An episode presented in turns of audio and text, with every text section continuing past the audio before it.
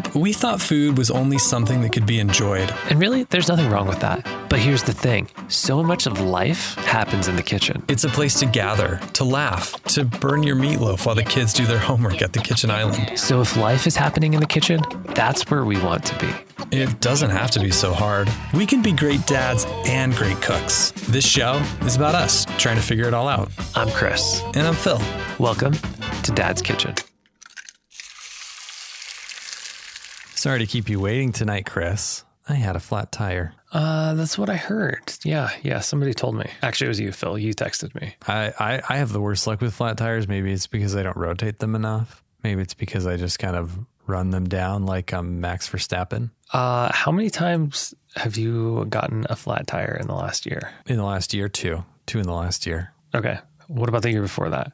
I don't recall, but I've had a lot of them. Probably two. Probably two, sure. Probably two a year. I don't know the last time I had a flat tire, Phil. Well, this time around, Chris, I changed it in 11 minutes because I knew we had to get to this recording and I was like pretty much panicked. So here we are. Made it. Tires changed, got the donut on, and now I know what tomorrow's going to look like. Well, Phil, I'm glad you're safe. That's all I got to say. Do you mean that? Yeah, Like, yeah. Do you really mean that? I mean, and the alternative, I guess, would be like you splattered on the side of a highway, and that's And it would just be a lot of work to find a new co host, is what you're saying? well, a lot of people would probably be sad, and yeah, it's just that's not ideal. Like your wife and kids, and and me. Are you worth more dead than alive? I feel like I'm worth more dead than alive. Uh, are you calculating your future earning potential? What if what if I'm factoring in my my future debt potential? Sure, that. Uh, what about your future s- smile giving potential? Aw. That's that's got to be worth something. Yeah, implicit value. You just can't put a price tag on it. So how are you? Are you ready for New Year's? This is our New Year's episode. I don't know if you do that.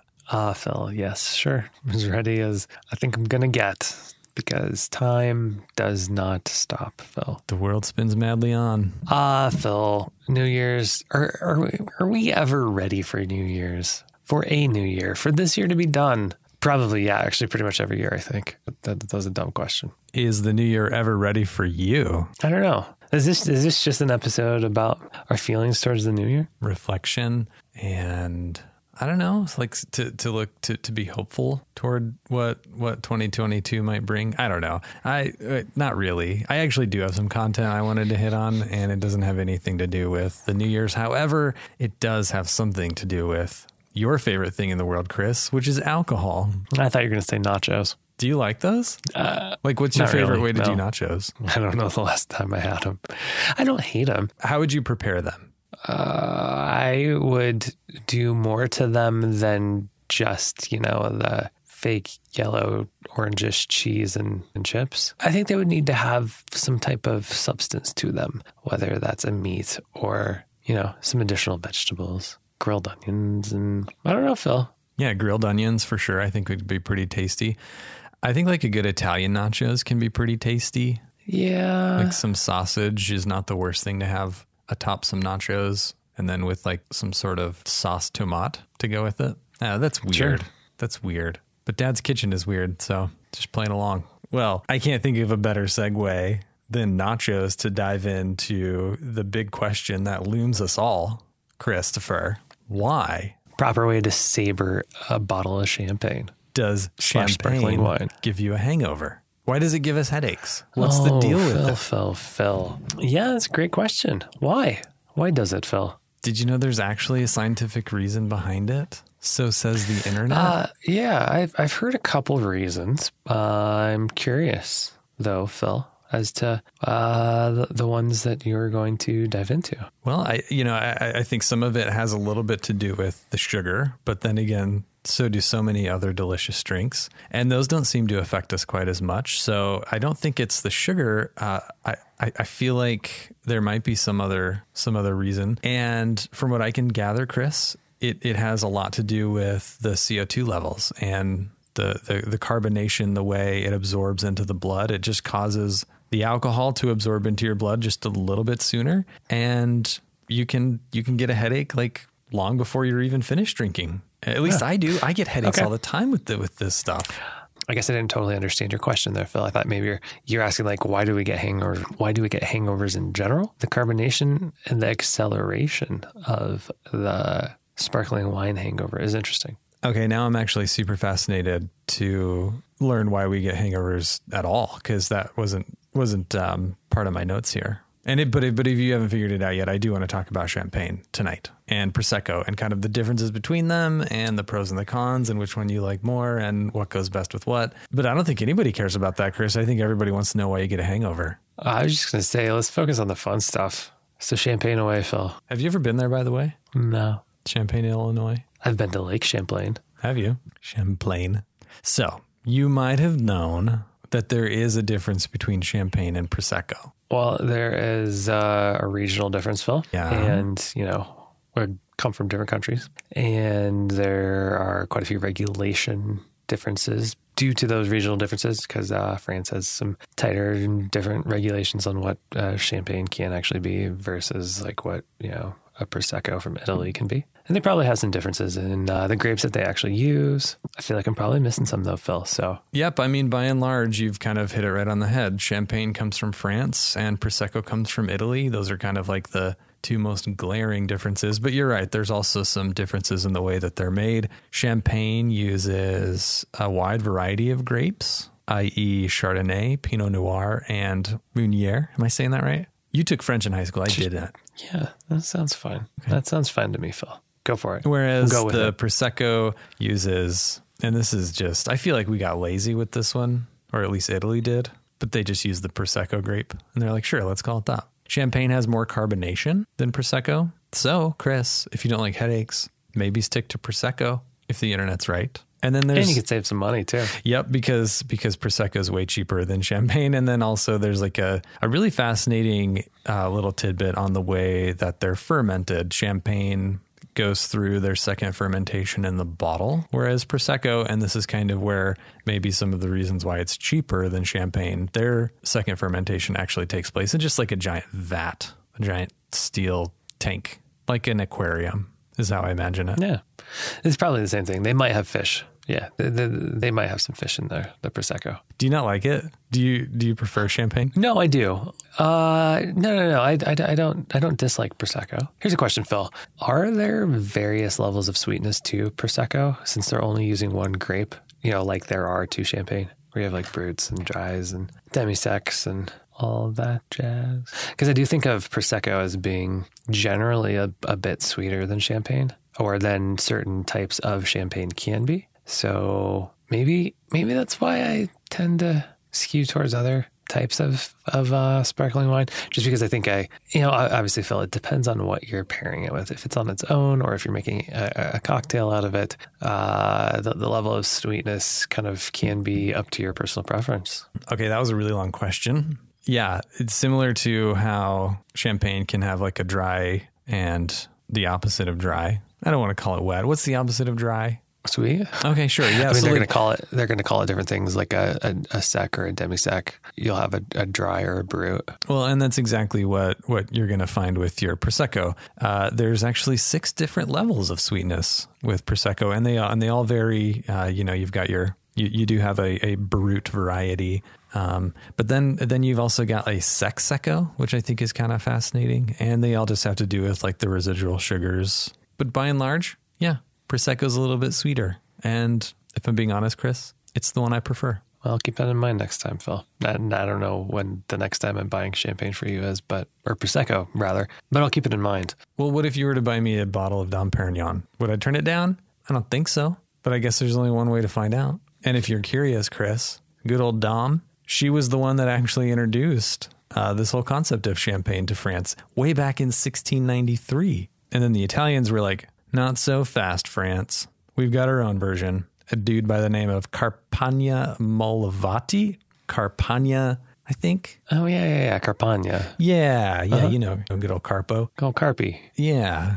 You did mention the fish. So anyway, so that was that was kind of introduced. Well, that's that's where the tradition comes from, Phil. It's it's an homage to Carpi. that's right. It's part of the regulations. They have to, you know, put carp in the prosecco, and that's where the phrase "carpe diem" comes from. Is like, you know, bef- you got to like go seize your daily fish from the prosecco vat. Everybody knows that. Everybody always says that. So I know that you were a cultured one, so worldly, and you really enjoy to, you know, impress your your New Year's Eve guests with some fancy cocktails. Chris, have you ever had a classic champagne cocktail? Depends on what type of classic champagne cocktail you're talking about, but yeah, probably. Uh, are you talking about kind of like a, a champagne cocktail that would be uh, simple, a little bit of bitters and champagne over rocks? or maybe something like a uh, a Prince of Wales that is a sugar cube. And uh, are, are, were you going to go over all these? You and your fish references. No, I've not heard of the Prince of Wales. That sounds pretty amazing. It's a type of champagne cocktail. So the the the classic though, Chris, the classic champagne cocktail. And no, I wasn't going to go through all of these. I'm hoping that you will. But the classic champagne cocktail is really kind of a fascinating one where you you, you take your sugar cube like you mentioned, and then you take your Angostura and you you kind of like flip the bottle over and douse it. And douse yeah. it, yeah. And you can actually like rest your sugar cube underneath the bottle of Angostura and just let it kind of just do the opposite of capillary action. I don't know what that's called. I think it's just called leaking. So you just like let it leak out into the into the sugar cube and then toss that into an empty champagne flute, fill that baby up with champagne, and you've got yourself a cocktail. So is it over ice? I've not had it over ice. I think it depends on the sweetness of the champagne that you have because the the sugar cube isn't going to totally dissolve into the champagne. So sometimes it is nice to have like a little bit of uh, extra sweetness to help balance things out and create more of a uh, a rounded flavor profile rather than just the champagne. So like a little simple, and honestly, you could throw a dash or two of, of uh, bitters in there as well. And honestly, either Ango or Peychaud's works pretty well. What about some chocolate bitters? Uh, I don't know about that one. You can try it. Like chocolate covered grapes. I don't know what that would be like. Yeah. Oh, well, you like chocolate covered raisins. See, Chris, do you see this full circle that's happening before your eyes? No. Uh, there's, I'm not sure where this is going, but actually, Phil, as I'm thinking about this, I can think of a couple of things that would be really nice. Angostura, maybe a little bit of orange bitters, bar spoon of orange blossom water, and some simple. I kind of want to go try that with the champagne, obviously. So do I. Oh, that sounds so good. Uh, have you ever had a French 75? No, I was actually just looking this up uh, tonight, though, and I don't need to talk about it because you've obviously had it. Go. No, no, no. I'm I'm curious. What did you see on it? I I actually do really like them. Yeah, it's like a super classy little New Year's Eve cocktail made with gin, if I'm not mistaken. Uh, it's got some simple, some lemon juice, and then of course your champagne. I thought you didn't like gin though. No, I what? Yeah, Phil, gin is fantastic. I think if I was to uh, build like a super, super simple, I don't know, if, if I was to do like a six bottle bar, gin and rye, you can make so many cocktails out of those two. I think all of the greats can be made with gin and rye. Phil, yeah, I, I, I can't fault you there. On it, but yeah, hundred percent. I'm not really the disagreeable type though. So say you want to not just entertain your guests with some imbibing deliciousness. Say you want to feed them too. What are you serving? Tell me. I, I mean, you're already serving nachos. So a couple times for New Year's, a few times, enough times that it felt like a little bit of a tradition for a while. We would. I think we've even talked about it. There's like this baked mussel. I think we had we an entire make. episode on it, didn't we? And we did. Uh, we totally did. Was yeah. that one of our early in the kitchens? I think it was. Yeah, so that one. Yeah, so I would say that that has been a little bit of a tradition for us. So that, that would absolutely be a go to. I want to say it's ground almonds. I feel like the ground almonds were soaked in lemon juice. Am I making this up? Probably. We do have we do have the recipe back in that in the kitchen episode. The show notes for that episode, or just the whole episode itself. Yeah.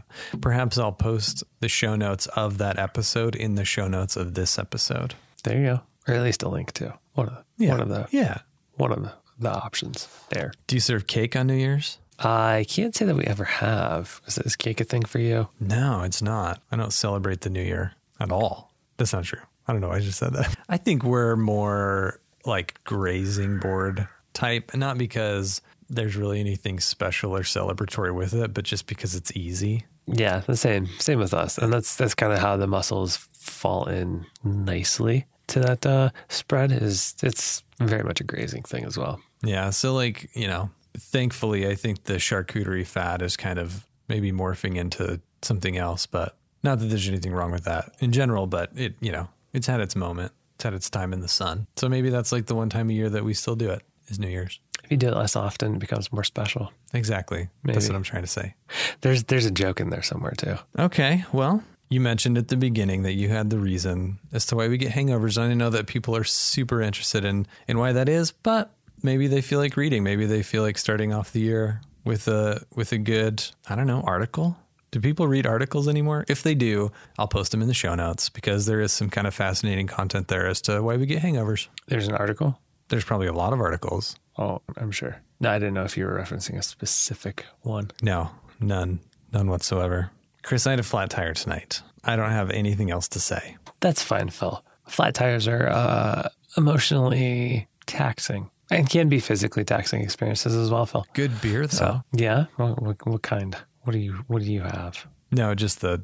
It was a really poor joke. Uh, yeah, we should be done with that one. Well, I can only think of one other way to celebrate what was and how we can look forward to the future, Chris. And it's five stars. Would you give us five stars? Would you Would you pay us On both? Spotify and Apple. Yes, because you can now rate on both. Isn't that cool? Isn't that cute? Thanks, Spotify. Have you given us five stars in Spotify? Yes, I have. Have you? That'd be cheating. Wait, are you the bot that downloads all our episodes? Do you remember that one? What was that episode? It was an in the kitchen one and it just went crazy in California. It had like all those downloads. Do you remember that? I do. I don't remember what it was. Was it like the, feel like it might have been like the green chili episode. I can't remember, but now we know Chris is the bot. So happy new year, Chris. You too, Phil. And you stay Guess I'll see you in 2022. Yeah. Enjoy your pints of flat tire.